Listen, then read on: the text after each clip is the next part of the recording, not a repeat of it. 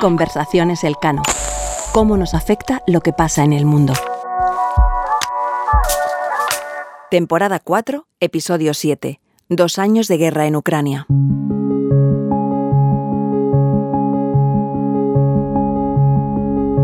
Hola a todos, bienvenidos al séptimo episodio de la cuarta temporada de Conversaciones Elcano. Yo soy Judith Arnal. Y yo soy Miguel Otero. ¿Qué tal Judith? ¿Cómo estás? Hoy tenemos por delante un episodio con mucha enjundia y para ello contaremos con Mira Milosevic, nuestra compañera en el Cano y experta en el espacio postsoviético. Pues sí, hoy celebramos un aniversario triste y preocupante. Hace dos años, el 24 de febrero de 2022, el ejército ruso invadió gran parte de Ucrania y estuvo a punto de conquistar Kiev. Sí, pero gracias a la heroicidad y resistencia de los ucranianos, liderados por Vladimir Zelensky, Putin no logró su objetivo y en el verano y otoño de 2022 las tropas ucranianas incluso pudieron recuperar Gerson en el sur y Kharkiv en el este del país. Pero desde entonces el frente no se ha movido mucho. Así es, se pensaba que en primavera y verano del año pasado Ucrania iba a recuperar más territorio gracias a una gran ofensiva, pero no ha sido así. Las defensas rusas aguantaron y hoy parece que estamos en una guerra de trincheras, como si esto fuese la Primera Guerra Mundial. Los rusos incluso vuelven a estar a la ofensiva, llevando por ejemplo a la retirada ucraniana de Adivka, pese a que según la inteligencia americana y británica pierden cerca de 900 hombres al día, lo que es una cifra espeluznante. Y lo más terrible es que según el Kremlin pueden seguir así un par de años más. Sí, y a pesar de todas esas bajas y sufrimiento, no parece que haya una resistencia masiva en Rusia en contra de la guerra. La represión de Putin es tan férrea que no va a haber ningún candidato que se oponga a la guerra en las elecciones presidenciales que se celebran ahora en marzo. Y lo más probable es que Putin vuelva a ganar. Buena prueba de ello es la reciente muerte en una prisión de Yamalia del que muchos consideraban el líder opositor a Putin, Alexei Navalny. Ahora nos contará Mira, pero no creo que haya ninguna duda sobre la victoria de Putin en estas elecciones. Lo cierto es que en el plano económico, por lo menos sobre el papel, Rusia ha aguantado mucho mejor las sanciones de lo que muchos en Occidente esperaban. La economía rusa, que ahora mismo es una economía de guerra, solo se contrajo un 2% en el 2022 y en el 2023 creció por encima del 3%. Sí, como dices, Rusia, al menos sobre el papel, está creciendo sobre todo porque está produciendo mucho material bélico, pero claro, a largo plazo, producir muchos tanques y misiles no beneficia mucho a la población. Lo que está claro es que estamos en una guerra de desgaste y que por ahora los rusos están aguantando bastante bien. En gran parte porque las sanciones no están siendo todo lo efectivas que se pensaba. Los países occidentales y sus aliados en Asia, como Japón, Corea del Sur, Australia y Nueva Zelanda están aplicando esas sanciones, pero el denominado sur plural, del que hemos hablado mucho en este programa, no lo está haciendo. Así es, Miguel. Por poner dos ejemplos. China exporta tecnología a Rusia y la India le compra petróleo a Rusia, que luego se reexporta. Pero hay muchos más ejemplos. Latinoamérica le sigue exportando productos agrícolas a Rusia. Y quizás lo más preocupante es que hay muchos productos de Occidente, incluso de alta tecnología, que siguen llegando a Rusia por terceros países como Turquía, Kazajstán o Emiratos Árabes Unidos. Al final es que todavía hay muchas fugas y excepciones en las sanciones, incluso en el sector energético la mayor fuente de financiación del Kremlin. Fijémonos en el gas. Es verdad que la Unión Europea, por ejemplo, ha reducido su dependencia de gas ruso de un 40% de sus importaciones antes del conflicto a un 12%, pero ese 12% todavía es significativo. Y el gas licuado ruso sigue importándose, ahora más que nunca, porque no está sancionado. Mucho petróleo ruso también llega a la Unión Europea indirectamente y por encima del precio límite de 60 dólares acordado por los países del G7 y la misma Unión Europea. Esos son miles de millones de dólares que entran en las arcas del Estado ruso. Y si todo esto hace que Rusia pueda continuar la guerra, la fatiga parece que empieza a hacer mella en Occidente. Así es, Miguel. En Estados Unidos, en plena campaña electoral, los republicanos se oponen a liberar los 61.000 millones de dólares para Ucrania y la Unión Europea ha aprobado in extremis un nuevo paquete de 50.000 millones de euros para Ucrania. Pero muchos países, sobre todo Alemania, se resisten a ofrecer material de guerra pesado a Ucrania para evitar una escalada en el conflicto. Sí, la última polémica ha sido la negativa del Parlamento alemán a entregar los misiles Taurus a Ucrania. Y aquí realmente podemos tener un problema. Si Estados Unidos no libera los 61.000 millones, que en gran parte son para ayuda militar, la Unión Europea no puede cubrir esa laguna. La ayuda europea es financiera, para el gobierno, no para la guerra. La Unión Europea no tiene la capacidad industrial para proporcionar toda esa munición. Es importante señalar que Rusia lanza 10.000 ráfagas de artillería por día, los ucranianos unos cuantos miles. Sin Estados Unidos, Ucrania no puede mantener ese nivel de intensidad. Y ahí está Trump, que nos dice que va a resolver este conflicto en 24 horas. Vaya panorama. Bueno, pues para hablar de todo esto tenemos aquí a Mira Milosevic, investigadora principal en el Cano y experta en Rusia y Ucrania. Por cierto, enhorabuena Mira, porque me han chivado que el próximo día 6 de marzo publicas tu libro El Imperio Zombie, Rusia y el Orden Mundial. Hola, mira, qué ganas de leer tu libro. Hola, pues bueno, muchísimas gracias y gracias por invitarme otra vez. Un placer tenerte aquí, eh, Mira, con nosotros. Y bueno, la primera pregunta que tenemos para ti es casi obligada. Ya se van a cumplir dos años del inicio de la guerra.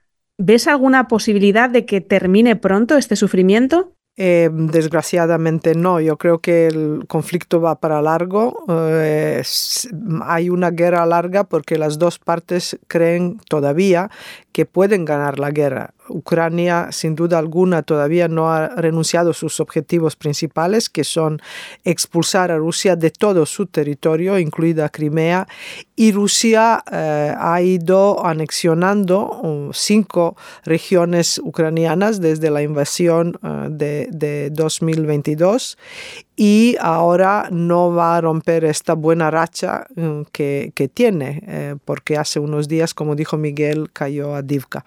Si esta es una guerra de desgaste, ¿cuáles son las fortalezas y debilidades ahora mismo de Putin? ¿Es verdad que tiene el pueblo ruso detrás de él?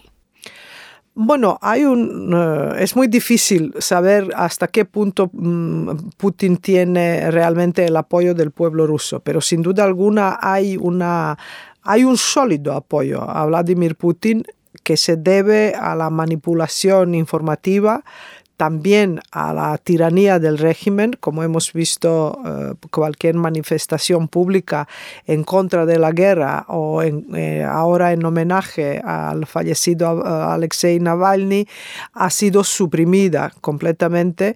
Y además hay que decir que la población rusa está en una apatía política, consecuencia de 70 años del régimen comunista, pero también de eh, características de este régimen de, de Vladimir Putin. ¿no? Eh, creo que, que, hay cierto apoyo porque mucha, muchos rusos prefieren eh, la orden y seguridad que la libertad y eh, como habéis señalado los dos al principio, las sanciones económicas no solo que no han colapsado la economía rusa, sino que muchos rusos dicen que viven todavía mejor de lo que habían vivido en los años 90, después del colapso del comunismo y primeros pasos hacia una transición a la democracia. Sí, porque unos economistas rusos eh, últimamente que estuve hablando con ellos me decían que durante décadas pues eh, eh, el, el, gobierno o el régimen soviético les impedía a los rusos hacer negocios con Occidente, pero incluso en la Guerra Fría se hacía negocio con Occidente, había mercado negro, había muchos dólares en, en Rusia, en la Unión Soviética, y, y ahora pues es Occidente que no deja eh, hacer, bueno, a, sus ciudadanos y a los rusos hacer negocios con Occidente, pero que tienen ya muchas décadas de experiencia en este tipo de, bueno, de... Y, y muchos canales, back channels aquí funcionan en sentido económico, los canales de, de mercado negro, y esto es lo que ha sostenido en buena parte la economía soviética durante las últimas fases de la Guerra Fría, pero sin duda alguna ahora ayudan a, a Rusia a esquivar las sanciones y mantener relativamente contenta a la población. Lo que habéis mencionado, que hay terceros países que ayudan a Rusia en ello, sobre todo esquivar las uh, sanciones que pueden contribuir al desarrollo militar de, Rusia eh, respecto a la comida o los productos de lujo, eh, pues estos uh, productos no faltan y, incluso la comida, digamos, más allá de la estrictamente necesaria, también está en los supermercados. ¿no?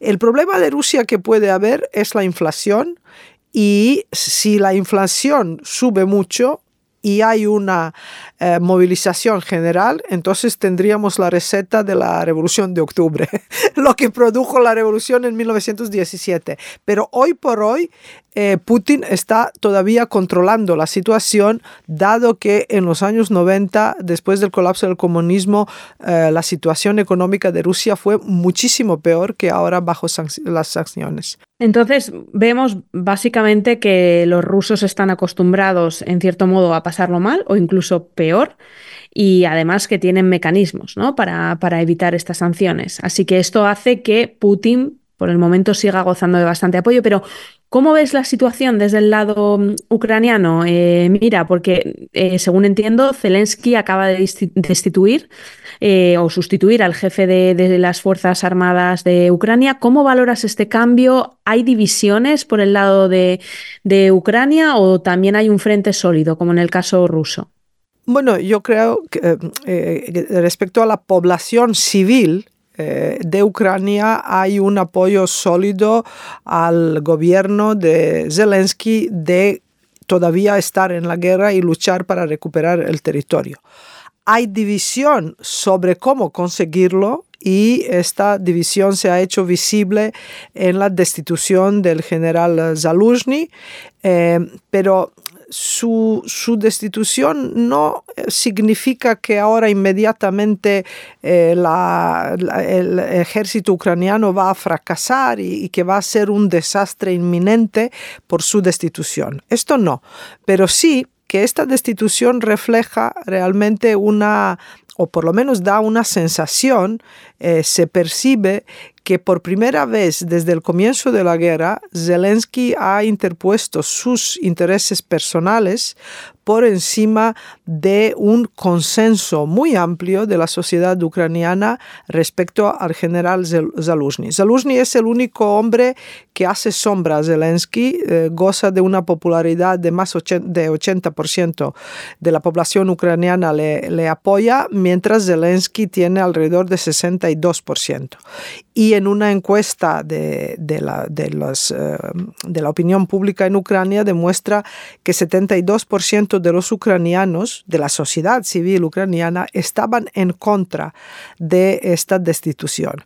Eh, Zelensky le ha destituido y ha dicho que está reorganizando todo el equipo eh, es verdad que Ucrania necesita una nueva estrategia, lo que llaman la defensa activa, que supone realmente ya no ninguna contraofensiva este año 2024, sino una defensa activa de lo que, del territorio que controlan con ciertas incursiones y ataques al territorio que controla Rusia. Y Zelensky eh, creo que está que esta destitución refleja cierta desesperación del presidente Zelensky y su deseo de reinventarse a sí mismo, a su equipo y sobre todo de reinventar una narrativa que pueda todavía producir eh, el apoyo que Ucrania necesita. Pero una cosa, eh, mira, esto no es un rasgo del líder autoritario, es decir, destituir em, al jefe de las Fuerzas Armadas, siendo además que tenía, según has comentado, unas em, tasas de popularidad superiores al propio eh, Zelensky. Eso a mí hasta cierto punto me, parece que tiene unos tintes, eh, salvando todas las distancias, pero algo similares a, Putin, ¿no? O sea, al final lo que ha hecho ha sido eliminar de, su equipo a alguien que le podía hacer sombra. Mm, yo no iría tan lejos de acusar a Zelensky de, de ser autoritario, pero sí he dicho que hay una percepción, y no solo mía, sino de, de, los analistas que siguen eh, la guerra en Ucrania, de que Zelensky ha actuado de manera egoísta y en contra del consenso. Y eso eh, pues encaja perfectamente en lo que sabemos, que Ucrania es una joven democracia y las jóvenes democracias pues todavía mantienen elementos del régimen antiguo, ¿no? Del régimen anterior. Hemos hablado de Rusia, hemos hablado de Ucrania, ahora tenemos que hablar un poco de nosotros. Eh, ¿Cómo ves el papel de, la Unión Europea? ¿no? Hemos comentado en la introducción un poco que, hay ciertos países que arrastran los pies, sobre todo Alemania, que, que Zelensky mismamente siempre ha pedido más apoyo, más más material bélico pesado para poder eh, realmente combatir contra los rusos. Eh, tenemos la guerra de Gaza y mucha atención se ha ido ahí. Parece como que hay también aquí fatiga en la Unión Europea a la hora de, ayudar a los ucranianos. ¿Esto es un problema? Bueno, sí es problema. Yo aquí veo dos cosas. Hay una, según el último barómetro del, del enero, hay un sólido apoyo de la ciudadanía europea en apoyo a Ucrania en sentido de aceptar refugiados de Ucrania, de ayudar a, Ucrania en, en términos económicos, ¿no? Pero cuando llegamos a la cuestión de ayuda militar directa, allí sí que hay más dudas y eh, sobre todo estas dudas se expresan cuando la gente responde a la pregunta, ¿está usted de, acuerdo que Ucrania recupere todo su territorio o está de acuerdo que eh, llega a un acuerdo de, de, paz por territorios, digamos, que sacrifique una parte de sus territorios para conseguir la paz. Y este número de personas que ahora está eh, a favor de que Ucrania sacrifique cierta parte de su territorio por la paz ha crecido en comparación con los datos de, de las encuestas que ha hecho European Council for Foreign Relations en enero del año pasado y luego en octubre del año pasado. Desde enero a octubre hay un crecimiento alrededor de, de, entre 5 y 6 puntos, según cuál país de la Unión Europea, donde ha crecido este número de personas. Por lo tanto, hay una tendencia hacia una que expresa una fatiga clara y que a los líderes eh, de la Unión Europea cada vez va a ser más difícil de explicar a su ciudadanía por qué hay que ayudar a Ucrania, cómo hay que ayudar a Ucrania, sobre todo porque la guerra va a ser larga y es una guerra de desgaste. Dicho esto, también quiero subrayar que eh, como eh, el grupo de G7 había adoptado una decisión de que los países del grupo G7 eh, lleguen a acuerdos bilaterales con, con, Ucrania sobre su ayuda, esto ha empezado a materializarse en sentido de que Francia y Alemania hace unos días han firmado acuerdos bilaterales para ayudar militarmente a Ucrania.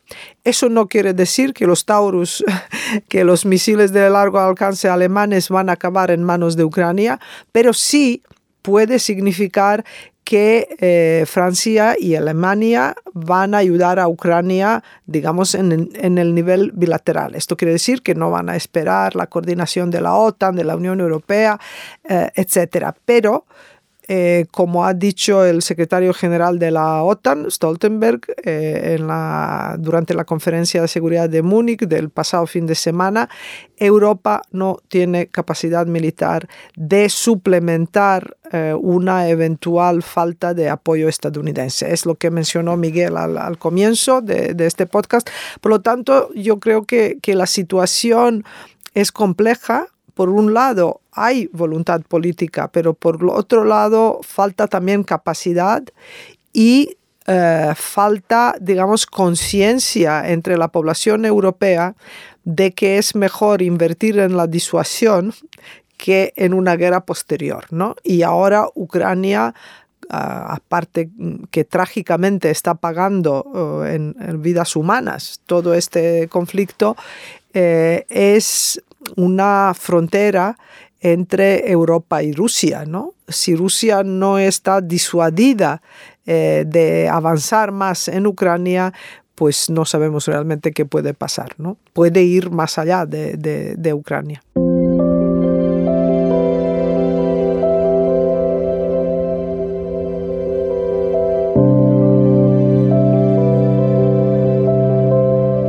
Comentabas, eh, Mira, que mm, eh, la Unión Europea no puede hacer frente a esto en, solitario y que necesita el apoyo de, Estados Unidos. Entonces aquí te quiero preguntar si tú crees que finalmente el Congreso de los Estados Unidos va a liberar los 61 mil millones de dólares y si en caso de que mm, en noviembre Donald Trump gane las eh, elecciones y a partir del 2025 lo tengamos en la Casa Blanca, si va a haber un cambio eh, radical. Yo lo que a mí me costaría mucho creer, ¿no? Que, Trump permita una victoria de, Rusia, pero ¿cómo, ¿cómo, ves tú la involucración de Estados Unidos en, en el conflicto? Bueno, yo creo que los republicanos tradicionalmente han sido aislacionistas y que Trump y en general el Partido Republicano eh, pues honra ese, esa tradición, ¿no? Eh, sin embargo, eh, la, el problema que ven ellos en caso de, de, Rusia y Ucrania, hay una percepción también que no es armamento eh, por muy moderno y perfecto que sea, que de verdad puede hacer un cambio en la guerra. Y esta es la tragedia, digamos, de los ucranianos, ¿no? Porque cada vez hay más percepción por diferentes razones, porque los rusos tienen eh, cuatro veces más población que Ucrania, 14 veces más el PIB, más que, Ucrania en comparación. Eh, por lo tanto, hay una, hay una percepción de ello, que mucha ayuda más no va a ayudar a cambiar la guerra de verdad. ¿no? Luego hay politiqueo, obviamente, y un juego entre demócratas y republicanos que, que exigen las eh, inversiones en un muro y una política de migración en frontera con México, que suena surrealista en, en este contexto de la guerra de, de Ucrania, y hay una guerra eh, obviamente lo que también Miguel ha mencionado de Gaza. ¿no?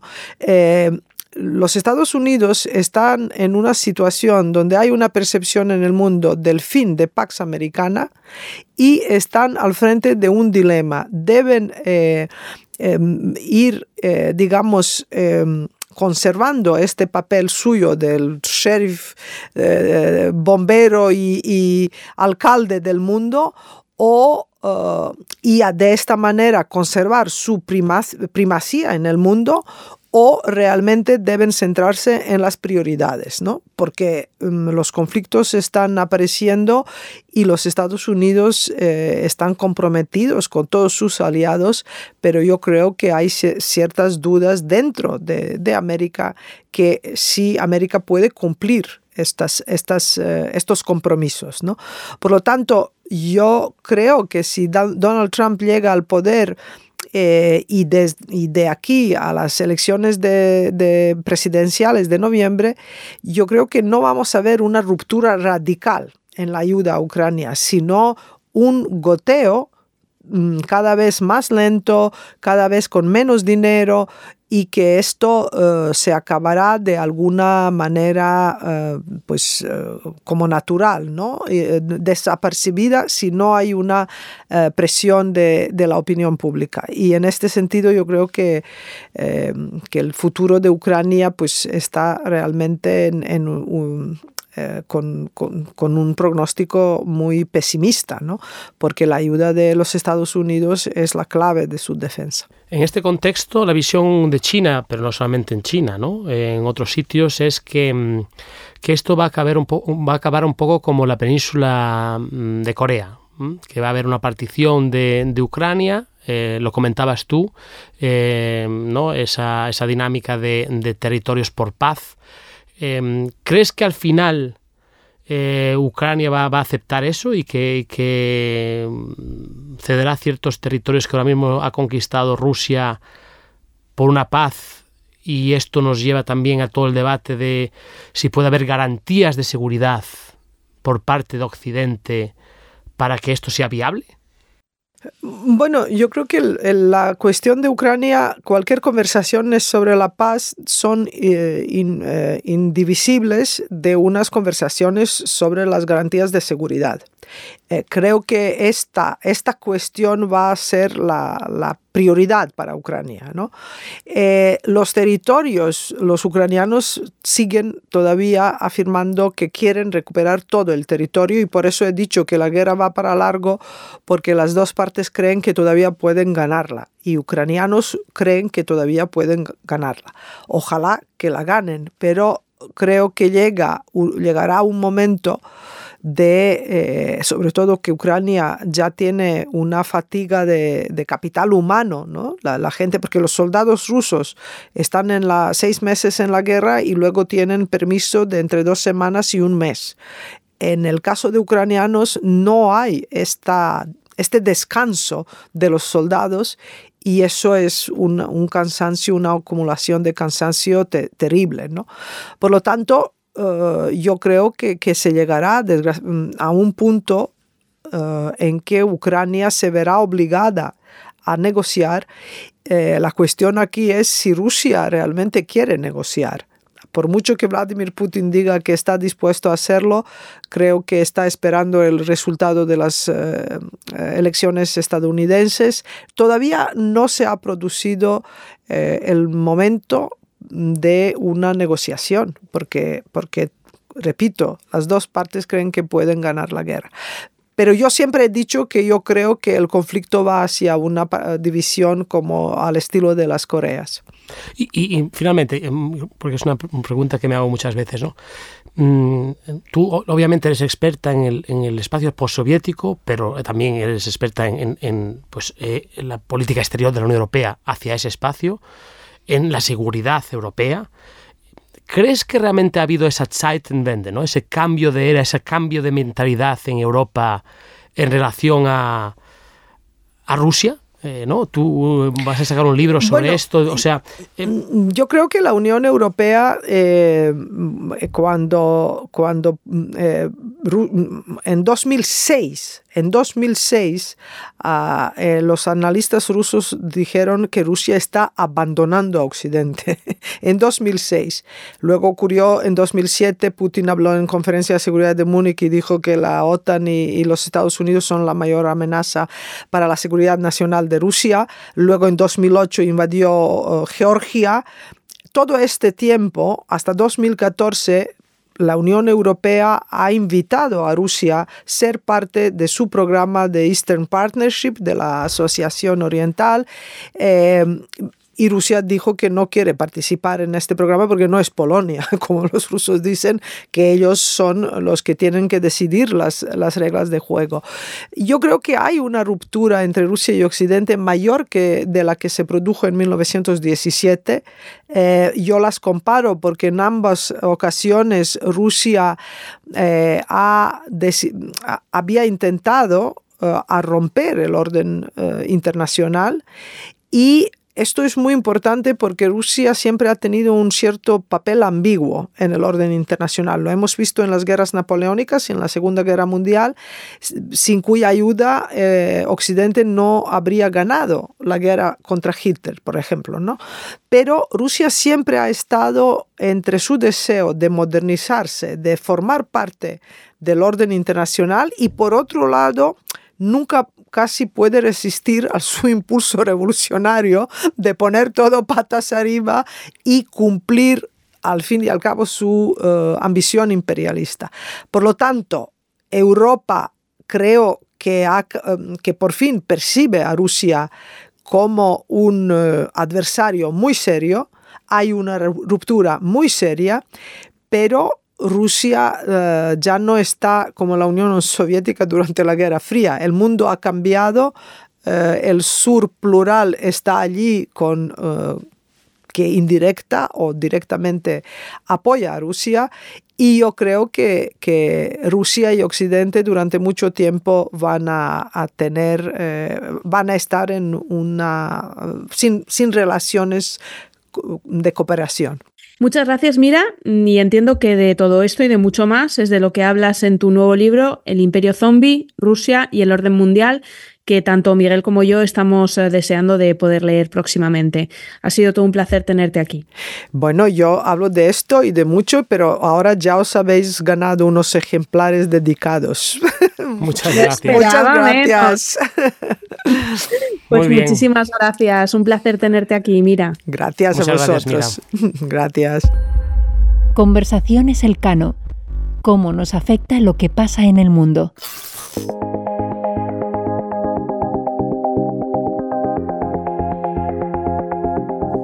Conversaciones Elcano es un podcast presentado por Judith Arnal y Miguel Otero pero detrás hay todo un equipo que lo hace posible. Marta Corral e Iván Oscar López Valerio se encargan de la distribución digital. Pablo Colomer, Sara Mejía, Aurea Molto y María Solanas asesoran con la producción y diseño de episodios. La edición, producción e identidad sonora corren a cargo de Toña Medina y Ángeles Oliva, y la grabación a cargo de Íñigo Guerrero, de Blueberry Studios. En la sección de entrevistas contamos con el equipo de investigación del Real Instituto Elcano. Puedes seguir Conversaciones Elcano en las principales plataformas de podcast. Estamos en Spotify, Apple Podcasts, iBox y Google Podcasts, entre otras. Si quieres conocer los temas que tratamos aquí con mayor profundidad y estar al día de todas nuestras actividades, visítanos en la web del Real Instituto Elcano, www.realinstitutoelcano.org o síguenos por Twitter en arroba rielcano. Y si no quieres perderte ninguno de nuestros episodios, suscríbete a nuestro podcast.